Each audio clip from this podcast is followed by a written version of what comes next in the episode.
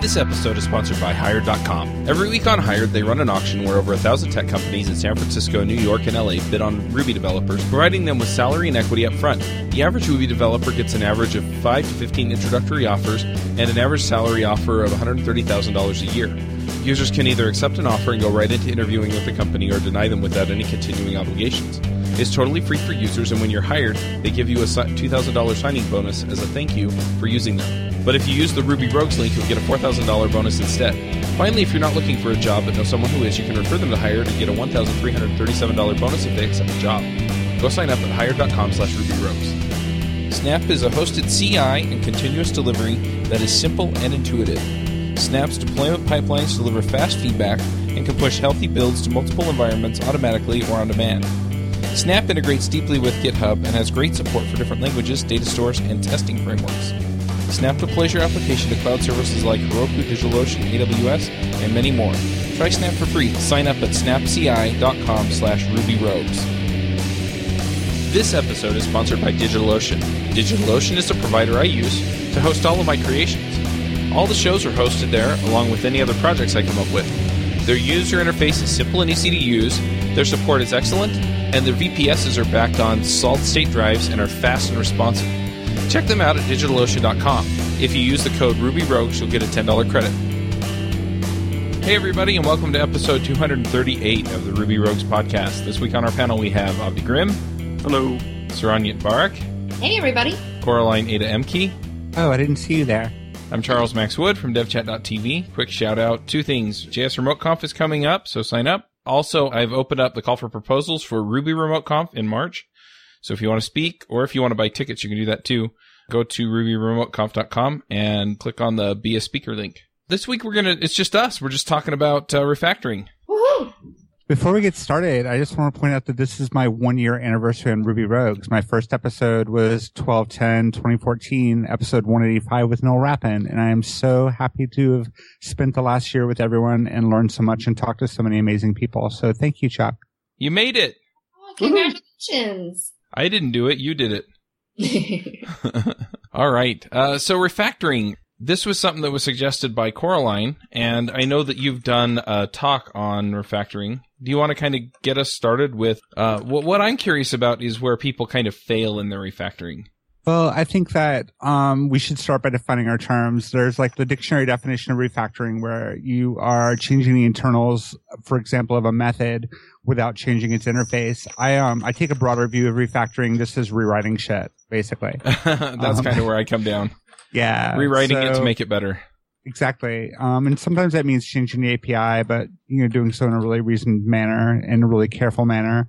So I think one of the places where people fail in refactoring is not having a strong enough test suite to support the refactoring effort. I think it was Michael Feathers who, well, Corey Haines attributes this quote to Michael Feathers. If you're refactoring without testing, you're just changing shit. so having a test suite that's supporting your testing efforts, uh, your refactoring efforts is really, really critical and really it's not fun, but I think that before you start on a refactoring project, you need to take a look at your test suite and flush it out fully before you even get started, which, um, you know, takes away from some of the excitement of getting to rewrite some bad code. But it's really necessary step. And if you don't do it, you're just going to mess yourself up later. Now, I know somebody's out there and they're going, all right, so I need tests before I refactor, and I have this re- really, really hairy code that I want to go refactor, but it is impossible to get tests around. What do you tell people there? Well, there are different kinds of tests that are appropriate to the situation. Like maybe if you have a, a really fat method um, in a controller and you can't really tell what it's doing, then maybe outside in testing is a better way to approach that and check the you know check the output of the function instead of worrying about all the internals. Because if something's untestable, it's untestable, and that's probably why you're there in the first place. Yeah, I'm with you on that. And and that's kind of the approach that I take with those kinds of things. And I've run into that before where essentially something was really hard to test or really hard to kind of put your head around.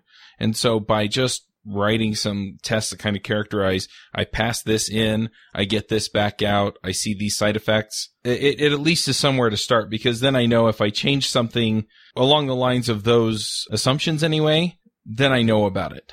Yeah, and that's that's almost like attribute testing, where you're not worried so much about the internals of what the code is doing, but what is the output of it?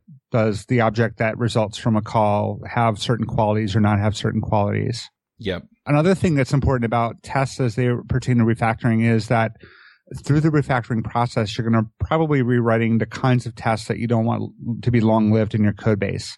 And that's fine. You can write tests that you're eventually going to throw away. As developers, we like deleting code, but we're terrified of deleting tests. And I think that's something you really have to overcome through a refactoring effort because you're going to need tests to sort of guide you along the way. But those are not things that are necessarily going to be useful in the long term. I love deleting tests. tests are code, right? So deleting code and deleting tests. We're afraid of what we might lose. Like, oh, what if there's an edge case that, you know, that test is accommodating or, you know, I've just seen test suites grow and grow and grow because people either don't understand what's being tested or they're just afraid to lose some sort of key indicator of things going wrong, some sort of, you know, regression or something along those lines. Well, the other thing is, is that we think about tests as sort of a thing that we're supposed to do and supposed to have. And test coverage is this pound your chest awesome number that you want to have.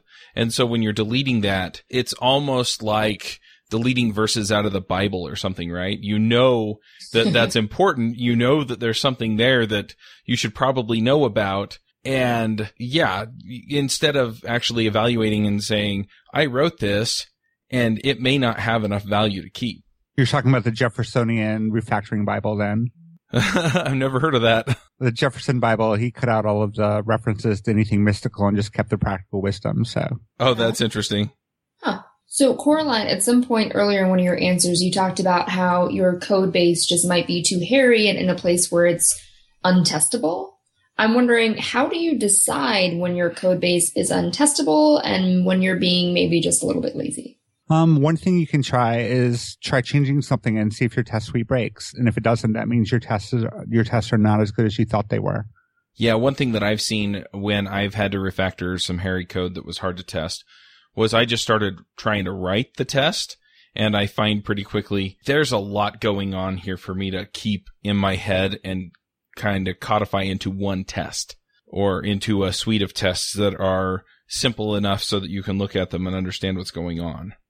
And so at that point, then I actually move into the, okay, I'm just going to uh, characterize this. The thing is, is that I feel like I'm, I'm kind of heading down the, the path that, uh, Katrina gave in her therapeutic refactoring, where she starts then writing kind of the replacement for it in a nice and testable way, you know, before she starts deleting things and stuff like that. But, uh, you know, ultimately then, yeah, then you can start testing what you're going to refactor to.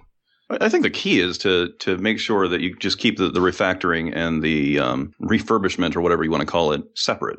Like plenty of times I, I run into situations where I want to refactor. You know, refactoring is defined defined as the tests say the, stay the same, but then I, I make a change and I realize it breaks the tests, and I realize I don't want to undo that change. It's a good change. And at that point, I need to switch hats. I need to explicitly switch hats and say, okay, I'm not refactoring anymore because clearly I have come into a collision with some tests that do not reflect my thinking anymore.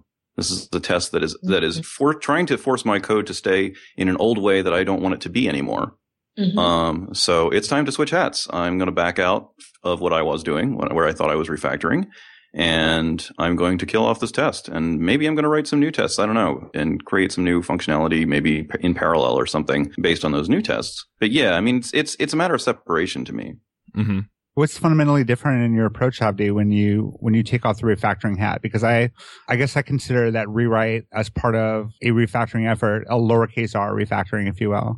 Yeah, well, I mean, I guess I've been sufficiently burned by like lowercase r refactoring over the years. You know, the hmm. the the the definition gets expanded to the to the point where all of the code being broken for two weeks is still referred to as a refactoring session. You know, and and that's just yeah, it's just I don't think it's a useful definition at that point. Um, right. So, I mean, these days I try to be very explicit, you know, try to stay very explicitly with the original Fowler definition of refactoring, which is, you know, I'm, I'm refactoring when I'm not when I'm altering behavior without altering functionality, you know, whether that functionality is, you know, hopefully tested or, you know, maybe I have to manually test it if it's not automated tested. But, uh, but yeah, I mean, if I'm breaking tests, then that's the point where I have to think, okay, these tests don't reflect what I want anymore, and I need to think I need to think about that before I talk about refactoring. Right. Well, so you talked about the two week long refactoring where crap is broken too, and the thing is, is that if you are making that kind of sweeping change to your code, you're rewriting it, and even if you Yeah, aren't absolutely. Completely, if you aren't completely rewriting the entire system, that is a lot of change to keep track of instead of making small targeted changes that make the code better and easier to reason about. And sure, there may be Yeah. some grand refactoring or grand rewriting that is a series of small refactorings, but if you're making that kind of sweeping change, you're in for a world of hurt. Well, and It's, that, that was um, just a, it was a case of, of lying to ourselves, you know, because we didn't, nobody wanted to say we're going to do a rewrite because rewrites are scary. Um, you know, and so you say, um, well, we just need some time to do a refactoring, you know, where this refactoring is something where all new development comes to a screeching halt and everything's broken for a couple of weeks. And honestly, a couple of weeks is like the optimistic scenario. But yeah, I think we're just scared of saying rewrite.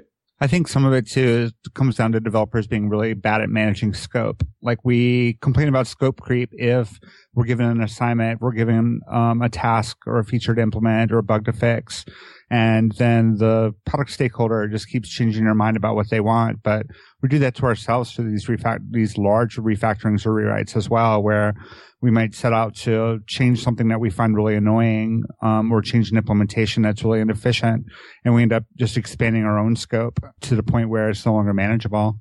Yeah, well, I mean, it's like the, the days when I decide I want to clean my bathroom counter, and you know, an hour later, I find myself at a Home Depot shopping for a leaf blower. Scope creep. It happens.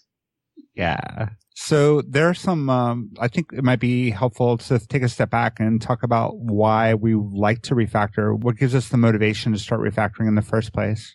For me, I think one of the biggest prompts is when it starts getting hard to test. It's definitely a sign that things can improve, right? Yeah, well, you know, it's it's when things get something gets big enough that I feel like I'm sort of awkwardly awkwardly reaching into a big complicated mess in order to test it. And at that point, it's like, hey, I think it's time to pull something out of here.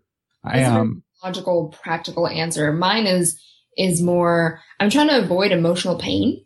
I'm at a I'm at a point in in my coding career, like in my coding journey, where I'm not always sure what the next step is or what the best tool is to use, but I can sense when I'm going in a terrible direction. And so when I refactor, I feel like I'm I'm soothing myself. I'm I'm you know releasing the pain that I feel when I'm looking at a fat method and it's very chunky and and just terribly done. I'm kind of getting rid of that. I think that in a certain sense, refactoring appeals to our aesthetic sensibilities. Like we can be offended looking at a Yes. piece of gnarly code and want to make it something that's more beautiful, something that's more elegant. And I think that's a, a natural urge that we have as developers. We want our code to be beautiful. I love that so much. I, I feel like I hear all the time that coding is creative and artistic and I don't really know how I feel about that in general, but the moment that I see it the most is in the refactoring process. And that's when I go, man, that's really pretty. Well, and the other thing is, is that a lot of times I feel like I'm looking at the code and I'm going, that is really ugly. And yeah. Right. And it comes down to those aesthetics. And it's like I can feel or sense the problem there. Th- Yes. This leans a little bit more toward code smell, but I can almost smell that the code isn't quite right. And so I want to fix it. It's, um, that can be a really hard sell to management though. Just like the code is ugly and it needs to be more, made more elegant. So that was actually going to be my my next question is you know as developers we get the reward and the benefits but for a lot of people listening who i'm sure are not in the best you know may not be in the best engineering teams and may not have a boss or management or you know a lead that gets it how do we explain the value of refactoring One of the things that I like to talk about, and I talk about this in my data driven refactoring talk, is that you do have to make the case to management. And one of the ways you can do that is by starting to track how much time in a given sprint is spent on bug fixes versus developing new features. Because inelegant code creates a lot of friction around change. So if you can demonstrate that you are, you know, and, and inelegant code tends to be a source of a lot of bugs. So if you can demonstrate that you can be more productive and deliver more feature points in a given sprint, in future sprints rather, um, by addressing code that is difficult to work with now, that can be one way to try and sell that to management. I love that. And I feel like there's also an emotional cost to that too, because when you're fixing bugs, it's, you know, you're not you're not exactly happy. You don't feel productive and like you're making progress. You're not moving forward, right? So there's the just the the time, which is more objective, and there's kind of the the team spirit in a way of having to constantly fix things instead of moving forward and growing. Yeah, definitely. And I think that's um that's an easy to collect metric because if you're doing Scrum, you have story points assigned to things. You should be assigning points to bugs and chores. And it's you know really simple math to figure out how much of our effort is being spent fixing code that is not optimal. I think it's absolutely necessary to make that case sometimes, and, and everyone should feel empowered to make that case. And I even think that it should be, I think that programmers should be empowered to simply say, look, this is making me miserable and I shouldn't need any more justification than that. Um, you know, I mean, if, if, if, if management, if, if management is somebody who has one of those impeccable desks, you know, you, you say, look, would you feel comfortable working if your desk was just covered in crap? You know, and, and that's, it's, that's basically the same case. That said, I'm really a big advocate of if where you can, when you can, keeping refactoring sufficiently part of what you do that you don't need to make that case. When you look at, at the way Martin Fowler writes about it and the way Kent Beck writes, writes about it, refactoring is very much, it's not something you have to justify because it's something you're always doing. It's just part of the work. It's part of the rhythmic nature of, of evolving code. Um, mm. you know, so I'm not, I'm not saying that you don't, that you shouldn't make that case sometimes because sometimes you have to. Um, just, it's just the way things the way things develop. But I think ideally, you know, we should be aiming for a situation where we never have to make that case because it's just a part of every moment, you know, not every third moment of programming. I think that unfortunately, I'm not a big advocate for Scrum actually. Um, and I think that one of the reasons is that we get these artificially imposed deadlines and all of these pressures that we add, that we put on ourselves by, first of all, by estimating in the first place. And secondly, by making a commitment to get a, a feature done, you know, within a certain point range by the end of a sprint. But I think some of that pressure when you're under that kind of pressure and you feel like I'm not going to be, I'm going to be measured by whether or not I can deliver this feature that might provide some motivation to not do the refactoring as you go that, you know, in your heart of hearts, you know, you should be doing. I think we should talk about impediments other than management to refactoring. Sure. Like what? For me, one of the things that I've noticed as I've tried to be more mindful about my coding practice is that there are a lot of little things that sort of just subtly raise the opportunity cost of, of refactoring. And, you know, a lot of people are, are sort of shocked when they discover that I actually spend part of my Ruby coding time in Emacs and part of my Ruby coding time in RubyMine. And one of the reasons that I do that is that I realized in, you know, in this practice of being mindful about coding that using a traditional text editor was actually raising my opportunity cost for refactoring a little bit relative to some of the other tools that were now, now available. So, you know, I could see that extracting a method, you know, I could feel in my hands the amount of effort that it would take to extract a method in my editor. And that would raise my resistance just, you know, a touch, just a degree. And that raised resistance, you know, here, there, and everywhere, it adds up. And, you know, you can say, oh, you can write a macro or something like that. But actually, some of the modern refactoring tools are a bit more advanced than that. And, you know, something like RubyMine, they actually have made some major steps forward where if, if I pull a method up into another class or if I extract a method out, it's going to do a really good job of finding all of the local variables that are referenced and turning those into parameters and asking me what I want to name them, etc. You know, it's not perfect because Ruby is a dynamic language and so static analysis is limited, but it really does lower that opportunity cost uh, to a significant degree to the, the point where I can watch myself and I can see I program in a different way and I make different choices when I'm using one tool versus the other. So um, I think that's something to be really carefully aware of.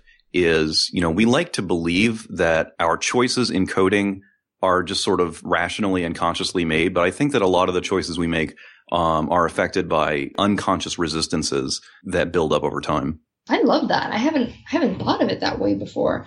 I'm wondering, Avdi, was there a moment that you realized this was happening and you changed the tools that you were using as a result of that? I don't know if it was one moment. I mean, I've always had sort of an awareness like I can I can be typing something out and I can think, you know, I'm doing this in a very character by character way and I ought to be able to do this in a structural way. And I, I think that a lot of programmers have probably felt that pain at some point or another. But I think where the awareness really steps up is when you force yourself to use a new tool that handles something differently and you know you do that procedure. You you make the effort to say oh wait is there an automated way to do this? Oh yes there is. Let's try it out. Oh my gosh that worked way better than i re- than i expected. And you feel this this sense of ease this sense of ah. Hmm. that's like that's what you have to expose yourself to i think to to really see that resistance. Because you don't really see the resistance until you have something to measure it against. Yeah. Yeah, and that's one thing that I really need to get better at. I have a, a pretty high pain tolerance for uh, my tools, so I can use a, a crappy tool and still not feel motivated to, you know, to change and to do something better. But I I didn't think about the connection between using that tool and actually thinking about how it affects how I build and code. So that's something I'm going to be more aware of too. Yeah, well, there is a certain level of comfort that comes from familiarity. And so Yeah. Definitely. switching or learning a new tool sometimes is hard.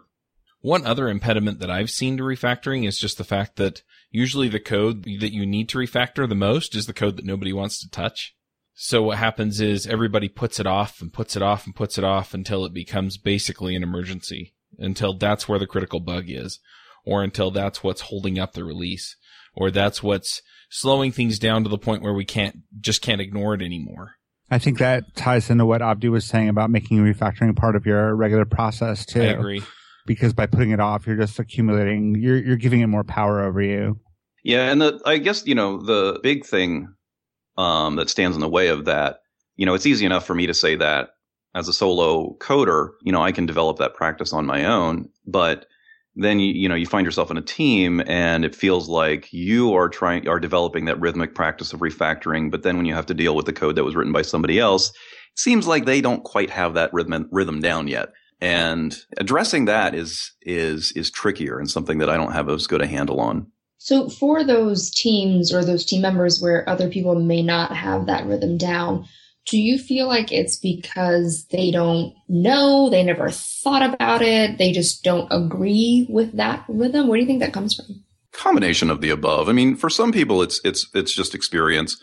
But I mean, the thing about programming is that it involves humans, and humans have such a wide degree of variance in you know what we perceive as difficult and what we perceive as easy, and what we'll put up with. You know, we talk about that pain tolerance. Some people have higher pain tolerance for tools. Some people have higher pain tolerance for code. You know, or just different things are painful to them than are painful to me. I mean, I find it. I hate long lines in code. I cannot. I cannot mentally comprehend long, long lines. Like, I don't care about 80 columns because everything needs to fit a, on a, you know, circa 1970 terminal. I care about 80 columns because honestly, past 60 columns, usually I can't, I can't keep track of what's going, what's being said on that line anymore. But there are other people whose brains are apparently wired differently. So yeah, I mean, that's one of the toughies is, is sometimes it's just because they're not seeing the pain, you know, and it's, it's, it's hard because sometimes it, you know, it, it's a situation where it's kind of clear that they're, they're not being honest with themselves about the pain. But other times they, it really just isn't painful for them. You know, maybe they can hold more things in their head at once than you can. There's a certain degree of Stockholm syndrome around certain pieces of code too.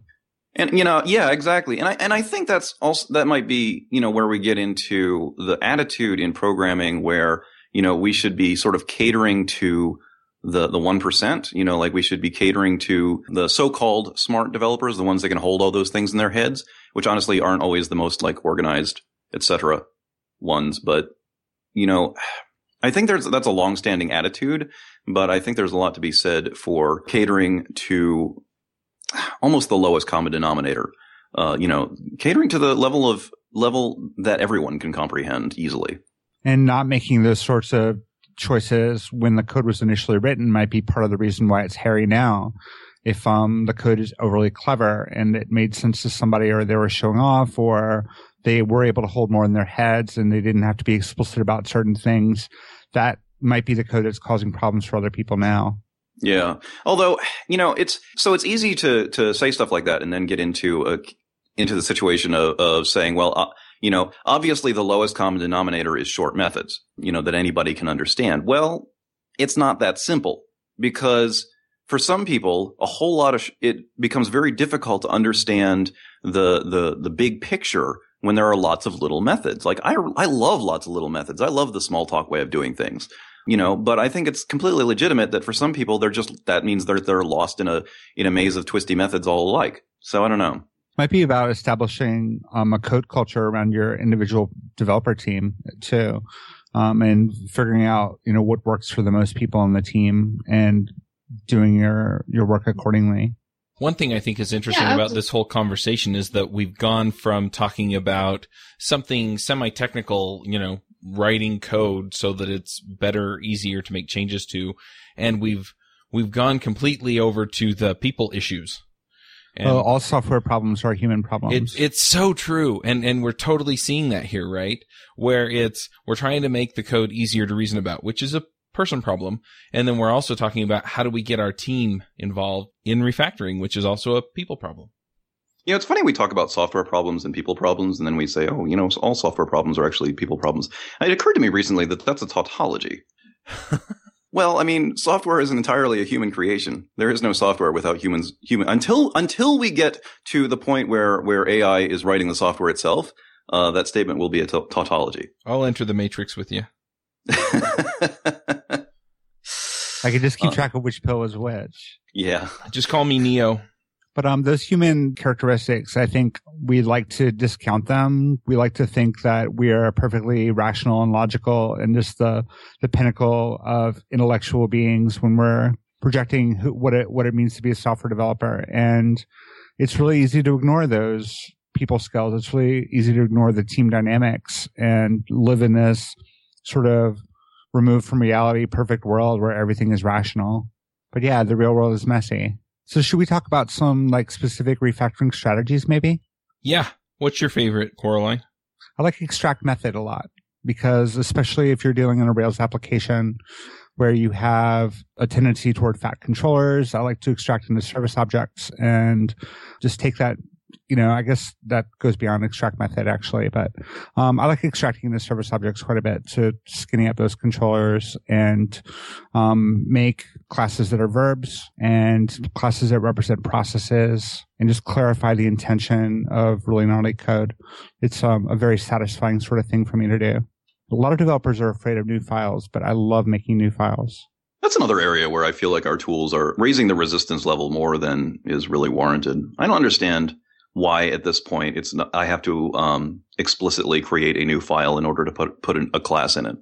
I realize the answer is because I haven't automated it in Emacs yet, so it's it's my own stupid fault. But but, you know, it, it's amazing to me that that isn't like standard part of of the you know the editor tools that everybody uses at this point. You know, this idea of I don't say okay, create a new file now, call it this, now save it, now you know def or now class foo, blah blah blah blah blah. You know, it should just be I want to create a new class in this namespace named foo.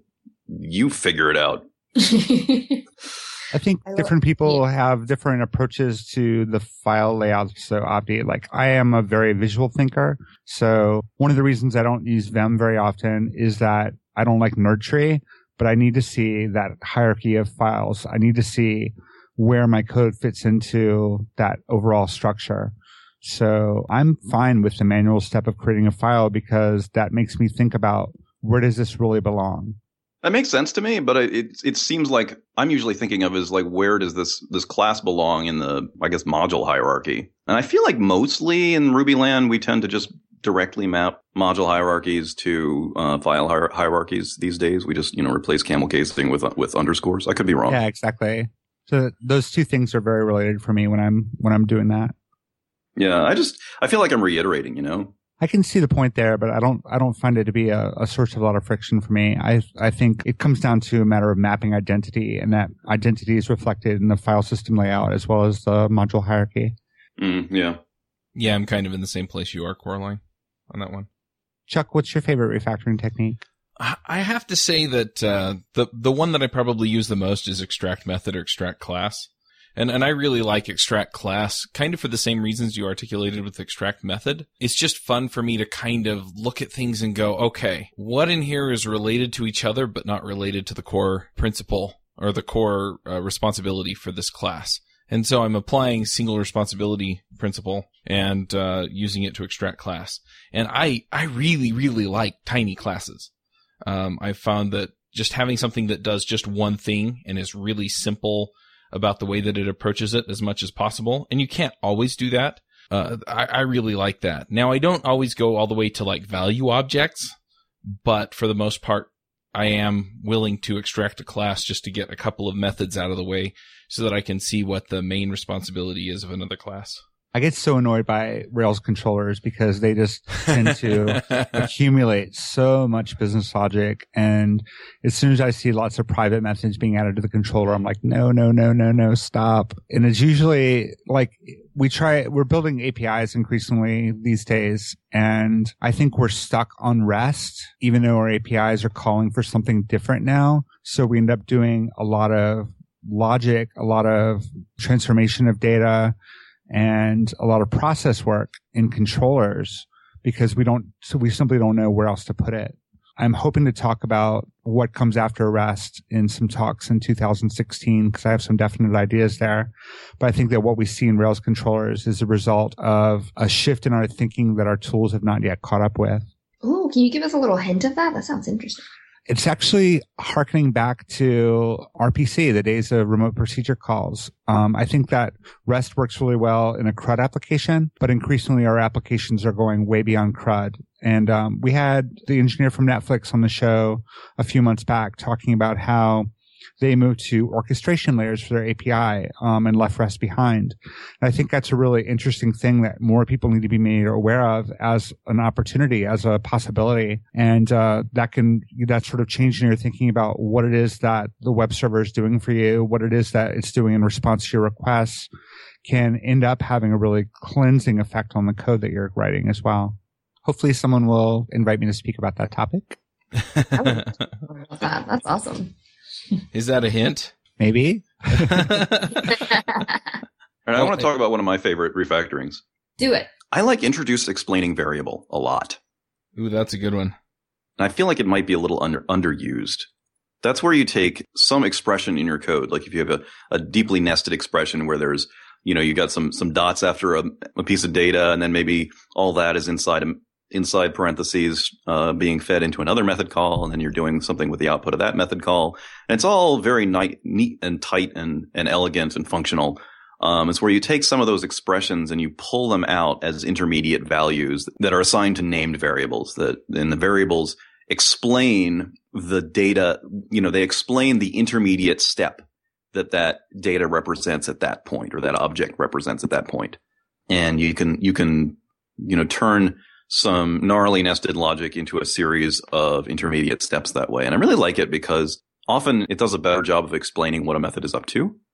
Um, and I also like it because once you do that, it is a, an, a mechanical translation to turn that inter, that explaining variable into an extracted method if you decide it warrants it. Like if exactly. you realize if you realize that it's also you also have that same step in another method and you want to share it, and, and the, the third reason I like it is that a lot of times I find that once I extract several explaining variables out, the algorithm that I'm left with after the extractions suddenly looks exactly the same as an algorithm that I find in several other methods. And then the algorithm that I extracted the, the, those variances out of, like I extracted out the things that were different between those methods, the inputs that were different. Now I have some core logic, which is actually the same across all those methods. And there's a, a uh, an opportunity for extracting some kind of shared method or object. So it's very clarifying in that way, clarifying, showing these are the things that are different. And then this is the thing that is the same. I am, um, I'm kind of torn about explanatory variables, except in the case that you just described where it's a step in the process of extracting them into small methods. I think that I don't like the look of like what I call boxcars, where you have just this long method chain, um, transforming an array of hashes or something along those lines and doing lots of maps and reduces. Um, I think those things are really obtuse. Um, so I would rather see explaining variables in a situation like that, but I'm most satisfied when I can extract those into individual methods. So I actually didn't know that's what that was called, but I love that one. That's one of my favorite ones. I'm so glad that I know that it has a name now. But yeah, and that's exactly how I've been using it as well as the step to kind of almost clarify my thinking and my process and the things that I care about on my way to extracting out an entire method or um or a class. So thank you, Avdi. Thank you for that.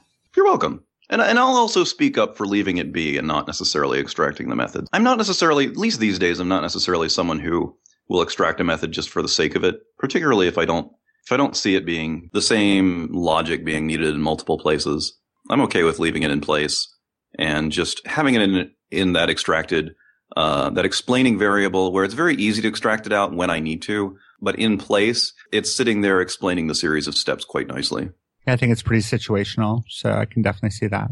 Avdi, have you ever had a refactoring go terribly, terribly wrong? yes. I'm sure I have. I, I, I, don't know if I have like a, a, specific example that springs to mind. I guess we all have. I had trouble at a previous job where um, I was new on a team and I was asked to add a feature to an export class. And the class was so, it had so many responsibilities. It was like a parent and it just made no sense whatsoever. And I was like, I cannot in good conscience add this feature and just contribute to this chaos. So I started refactoring the class and it was like unraveling a sweater. Once I started pulling the thread, just everything sort of coming apart. And what should have been like a, you know, half sprint task spilled over into two sprints. And I just, I, I just could not find the seams. I could not figure out where to stop the refactoring process because it was so deeply entangled with the code that surrounded it that there was just no clean endpoint. Um, and I ended up giving up and giving the feature to someone else because I'm like, I can't write this. Yeah, I mean that's like I guess that's what I was thinking of when I was thinking about projects in my in my past where a refactoring really turned out to be this sort of endless rewrite slog. You know, I had one that I don't know. It, it feels like it took a summer or something. It was like a couple of us working on it, and it probably didn't take quite that long. But it it was just it was just beastly. You know, and it's definitely one of those experiences that I look look back and think, I'm not sure if I'm proud of that. Like, I wonder if coming at it now, I would have handled it differently. I feel like that'd be a great show topic one day of just doing horror stories of code, coding horror stories. oh, that's amazing. Yes, we should totally do that. We should totally do that. Be totally- Halloween episode. Came from beyond the editor. Yeah, I love that. Saron, what's your favorite uh, your favorite refactoring? Well, I think yours because now I know it's a thing. I'm really excited about that one. But it, it was one of those things that I always when I when I did it, I would feel kind of bad because I wasn't using it. Besides, you know, I wasn't using it outside of just you know being more clear to myself. Like it was like it was like a selfish thing to to do. It felt like, and I didn't feel like it was. Well, I don't know. I guess that goes back to our point of you know coding problems or people problems, right? Because if it makes me feel better and if it gives me clarity, then I guess it is also good for my code. But I don't know, it, felt not right, but I also found it very helpful. So I ended up doing it anyway. So now I feel very um, validated. In Ruby in particular, the language is supposed to make us happy. So code that is more clear makes us happier than code that's obfuscated. So any performance trade-offs. I don't know if there are performance, there must be performance trade-offs in creating a lot of local variables, but if you're getting clarity from it, that makes the whole thing worthwhile. Yep, very true. There's this paper that I read recently called Artifacts in Software Design by uh, Reinhard Keil-Slawik. And it basically uh, talks about the fact that, that in learning theory, people don't m- manipulate values and ideas solely in their minds. It's really a, um, a back and forth process between w- what goes on in people's minds and the artifacts that they manipulate while they're thinking about it. Um, you know, and a lot of our, our mental progress over the ages has come from introducing artifacts with higher and higher levels of abstraction. So, you know, like counting on fingers and then um, you know, tokens, you know, a, a, shell or a rock or something that can stand in for numbers. And then, you know, abacuses is a sort of a higher level artifact that we can manipulate, you know, and I think that we, we look at the code as an end product. And this is a big thing of, of, of a big part of what this paper is about is that that we often look at the, the code as an end product. And and you know sometimes we do regard it as something that is that that exists as much to communicate to other programmers as it does to communicate to the machine which is good. It's a good step. But we still fail to look at it as a thinking tool you know, we, we, we're, we're still thinking, okay, this is a thing that I'm building. This is a thing that I'm making. Whereas really, I mean, the way humans manipulate ideas, artifacts are, you know, inextricably linked to that process. And so the actual, you know, that system of manipulation, that process of manipulation is part of your thinking through the problem, you know, and so I think we need to elevate that. We need to respect that it's okay to do manipulations on your code that are just part of your manipulation of that artifact. The equivalent of doodling on the ground with a stick that helps you think think through something. And the the the code you leave behind can be um, a physical artifact of that thought process. Is that what you're saying? Exactly. Yeah. Yeah. But it's you know the process itself is essential. It's not like you know the code that you're left with gives you everything can transfer that the entire process to somebody else's mind. The process that you went through of manipulating it and moving things around and changing things that you went through was an essential part of, of thinking through that problem. It sort of reminds me of some tweets that Sarah May has been making lately where she was questioning the concept or the sort of core metaphor of software development as a manufacturing process where the thing that matters is the end product and it has a point in time in which it's complete which is really counter to the way we actually do software development. So I wonder if changing our thinking about, you know, the end result of programming being um, idealized code as opposed to a work in progress that has these sorts of artifacts, that has visible processes, visible side effects from thought processes, um, visible documentation, um, those sorts of things. I wonder if we change our thinking about, you know, what it is that we're actually doing, if we'd be more comfortable with that sort of thing.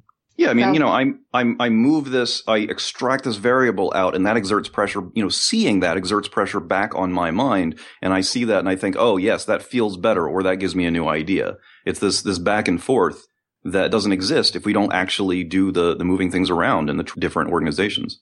If that is not already a talk, Coraline, I think that's another great talk idea that you have. I can't take credit for that. That's Sarah May yeah, I, I, should I should say that uh, Sarah May's tweets are like my favorite software engineering blog right now. Yes, definitely. nice. I'd like to know like more about what she's reacting to. I'd like some more context around her ideas, but so she needs to be encouraged to do some more long form blogging. Sarah, you are officially encouraged. Yes. So, um, Coraline, you've been talking about some of the uh, the testing techniques that you use in um, in combination with refactoring um, in some of your talks. Um, you want to talk about that a little bit? Sure. There are certain types of tests that I'm comfortable using in a refactoring situation that I would not want to leave in the code base long term. One of those testing techniques is doing generative testing. I think especially if you're looking at a really hairy method and you're not sure exactly what it's doing, you're not sure what the ideal values for it are and how it handles edge cases, then doing generative testing where you're just sort of programmatically generating a number of inputs and testing what the output of it looks like can be really helpful. It can get, tell you more than just, you know, a cursory look at the code can do, um, in terms of what it's actually doing on the inside and what the end result of the process is. And especially looking at, well, I think in generative testing, the most important values are zero and infinity, um, and nil. So, you know, try, try the edge cases, see exactly what the boundaries of what the function is doing are and just like really exercise the hell out of it using everything you can think of to throw at it. And then as you refactor, you might want to think about, do I want the method to behave in exactly the same way, even with these edge cases, even with something that throws an exception? Do I want it to continue throwing an exception? Do I want it to handle it differently? But knowing where those edge cases are, I think can be really, handy. One of the things I've done as well, and this is like kind of a weird testing technique. If I'm changing the implementation of an algorithm, I'll actually capture the old algorithm inside of a Lambda in my test suite. I will throw values at the old algorithm by invoking the Lambda and capturing the result and then call the new function and compare the results to make sure that I haven't un- inadvertently changed something about the implementation that's changing the output characteristics of the method. And again, that's not something I would want to leave in place for very long, but it's just a way of like sort of double checking that you haven't changed something unexpectedly. That's cool. That's like the the thing at a much coarser scale, like larger scale, where you have two two separate systems and you you apply the same requests to both of them and log the responses and, and make sure that they match. Yeah, it's um it can be a handy technique. It's pretty ugly to implement, but when you get the pattern down, it's um it gets easier. I'm curious in the in the context of Ruby code, are there any tools you're using um, to help with the generative testing? No, I'm writing everything myself. I know there are some gems out there that are starting to get into, um, you know, delivering some functionality that people from other languages have come to expect. But up to now, I've sort of written everything myself and it's all been throwaway. Can you describe just at like at a, a broad level what it looks like to handwrite a generative test? I want to make sure that my understanding of generative testing is the same as everyone else's. When I use the term, I'm thinking about generating a prescribed and randomized set of inputs for a method. So I don't know if that fits into everyone's description of generative testing. And I'm comfortable with code that is writing tests as a result of those ranges of inputs. So um, it's really easy in our in RSpec. Most people don't realize this, but you can actually create it blocks inside of an iterator and substitute use string interpolation to drop values into to the text of the it block. So I like to think about like what are the expected inputs for a function, and I'll make an array of those, and I'll do what are the unexpected inputs like nil or an empty array or an empty hash um, those sorts of things, or an integer if I know it's expecting a string. Um, I'll add those to the array as well. And then I'll just iterate through the array and throw those values into the it block and throw those values into what the it block is testing and um, see what happens. And, and do you like do you use like some broad assertions in in something like that, like like just the output should be a string or something like that? Yeah, and I also check to make sure that it's not throwing an exception. If it does throw an exception, I want to know about it. And in some cases, I want I expect it to throw an exception, um, and I want to know sort of where the algorithm, as it stands today, fails. Because as I'm rewriting it, you know, something else might be expecting that exception to be raised. So as I'm rewriting it, I need to know that this exception is raised under this circumstance so I can preserve that behavior. I, I, love the pragmatism of your approach because, I mean, so generating tests using iteration is something I've certainly done in RSpec, but it's also something that's kind of frowned on in the RSpec community as something that's, you know, confusing, a little confusing to read after the fact. But you're using it in a context where you're probably going to be throwing it away anyway. And so it's a, the, a very pragmatic use of that capability without necessarily encoding it into your forever suite. Yeah, exactly. And that's, that's something you have to be comfortable with doing is writing throwaway tests, especially when you're trying to wrap your head around something. Um, tests can be a great way to capture your expectations or your assumptions about what code is doing. And then your test should be able to support you in validating those assumptions. Absolutely. Another kind of cool tool that I like a lot is a gem that um, Katrina Owen wrote called Approval. Um, it's for golden master testing. And what you do with approval is you capture the golden master of an object that's serialized. So just a Marshal dump of an object. And then when you run your, t- when you change your code and you run your tests, it will actually compare the Marshal dump of your object before and after and ask if your changes were intentional or if they're an unintentional side effect of some other change that you made. Um, and if you like the change, you can say, yes, approve this as the new golden master. Otherwise, you have an indication that you have changed that object signature in some way that maybe was unexpected. So that comes in really handy too.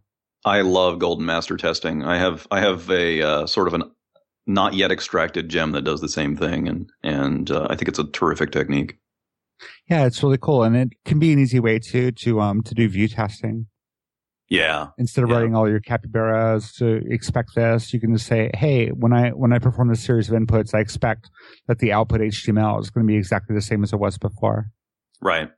Right. Yeah, and just the ability to say, I mean, this is this is one, like one of the very first testing techniques I learned um, when I was getting started as a software engineer, and this was in a context that did not absolutely did not have unit tests the way we think of them. But one of the first things that one of the senior developers showed me was this idea of, you know, you write a script that will cause the system to output output a whole lot of data and you just save that data, that output as the golden master and you know, periodically you, you run the script and you diff the results and you, and you go, th- you know, you go through it with a fine tooth comb and you decide whether the new version makes sense. And it's, it's tedious in some ways, but in, in some ways it's very efficient. We actually have an application in my current job at HealthBench um, that we call Flight Simulator, which takes a, a, common set of data and you you basically say, I want one um, VM set up using the master branch, and I want another VM set up using my test my local branch. Um, you run the data through it, and it gives you the diff of like what happens when you process that data, which is like a really great tool to have. Yeah, and it also, you know, like doing that makes me think a lot about. I wish more of my objects had a nice textual representation that was easily diffed. it makes me think about that a lot more. ToString is your friend. Yes. I override that on a lot of objects. or inspect, one of those two. Yeah. I um I get really frustrated when I'm using an API and I think like just yesterday I was using NetHTTP and I'm like, I want to know, you know, what my request actually looks like. I want to know what the instance variables on it are. And when you do a request.inspect, all it gives you is the object ID. And I'm like so frustrated that I have to go look up the API. Gem authors, make your objects inspectable. Yeah. Yeah. yeah. It's it's so nice. It's one of those little niceties that, you know, it's an, you don't have to do it, but it sure is friendly when you do. Also, probably a really easy um like a really easy pull request for somebody who's who wants to start contributing to a project. Uh, or relatively easy is is you know just going in and making some pretty output for uh, API objects, to_s or inspect methods. That's a great idea. So one of the other things I wanted to bring up in the context of refactoring is measurement because we have the satisfaction at the end of a refactoring that, you know, we've made the code better than it was when we got here. But sometimes we're refactoring for performance or for, you know, to make buggy code less buggy. So I think it's really important to sort of establish a baseline at the beginning of your refactoring efforts, whether you're doing benchmarking or you're looking at churn and cross-referencing churn with the number of times that, that a particular piece of code is generating errors in your bug tracking system. And keeping those sorts of metrics in mind can confirm or deny your suspicion that you made things better. Um, and can also be a really valuable tool for in the future convincing management that refactoring is worthwhile. So you can do a tool like Code Climate, although I think the letter grades are kind of too abstract, but you can use code quality tools and benchmarking tools to record, you know, what the state was at the beginning of the, at the beginning of the world before you touch the code and then what it looks like when you're done. I have nothing to add to that. I I mean, have you applied that and gotten good results out of it? Yeah, actually, um, at Old Job, we built a system. It was sort of a, a code climate replacement where it went into a lot more details in terms of the code metrics and like it tracked changes to code quality with every um, merged branch. So you could definitely see if the complexity was trending up or down, if the coupling was trending up or down. Um, we didn't do performance characteristics, but that would have been something that would be really interesting to put in place too. And it's not hard to generate those sorts of metrics. I mean, if you wanted to, you could just have static output that you check into a Git repo. It's a little hard to extract, you know, change over time from that kind of data, but it's not that hard to capture it and use that as part of your, as part of your process as a sort of gut check. I wish we had a metric where it would measure programmers' blood pressure as they looked at a particular file, because I think that would be really valuable data. That Fitbit for programmers. There you Yeah. go. Oh my God. Could you correlate like Fitbit stats to what file you're looking at? I bet you could with a tool that would like look at what's your active window Yeah, and just like and just do a time record heart heart rate or something. Yeah. See if like the, the fight or flight response was kicking in. Someone out there and a listener in Silicon Valley just got an idea for a startup. And it's all our Codestress.org. faults. Quantified coder. Yep.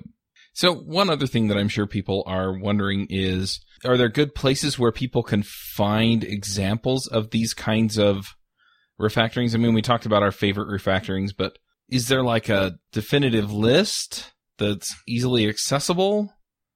I guess you're setting me up because I'm the one with the library. I was going to say I'm really fond of refactoring Ruby Edition. Yeah.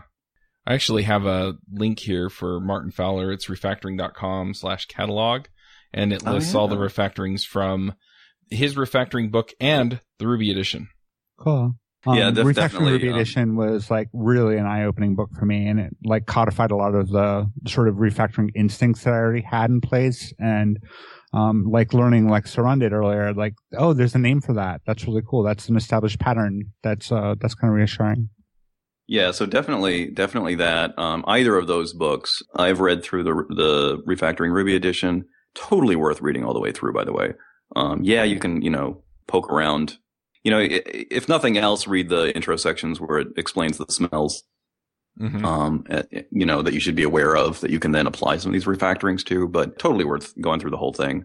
There are some great talks out there as well that you know step through the process of refactoring really well. So obviously, Coraline has been speaking about this some. There's uh, Katrina Owen's classic talks, the therapeutic refactoring talk, and I think she's done more where she just shows refactoring step by step, and they're extraordinarily satisfying talks to watch.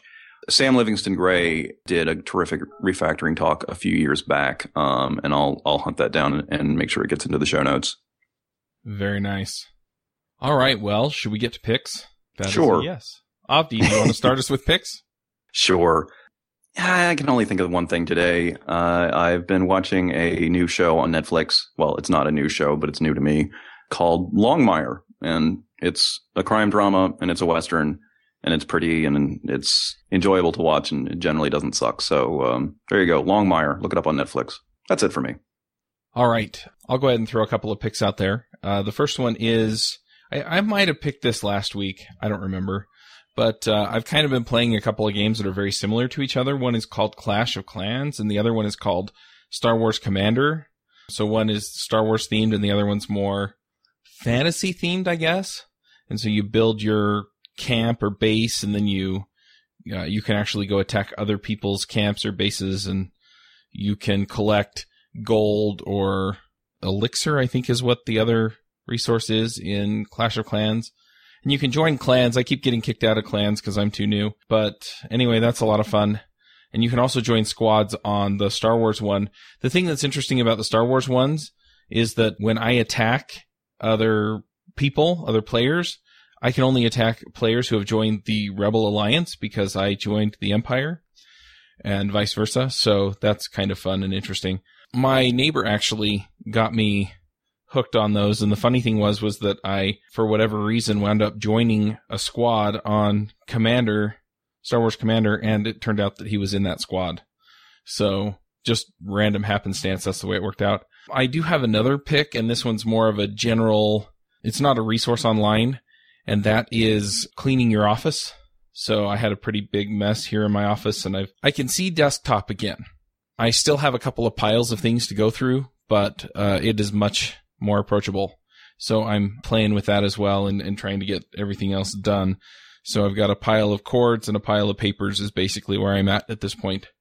Uh, and then I've got a few things I want to hang up around the office. So anyway, those are my picks. Coraline, what are your picks? Sure. Um, I got to go to RubyConf in San Antonio this year, and there were a couple of talks. There were, it was full of great talks. There were just so many really interesting topics that people covered, but a couple of them really stood out to me that I wanted to sort of highlight. The first is a talk by Hsing-Hui Hsu. Hopefully I haven't messed up her name. She's so many H's on Twitter. Um, her talk was time flies like an arrow, fruit flies like a banana, parsers for great good.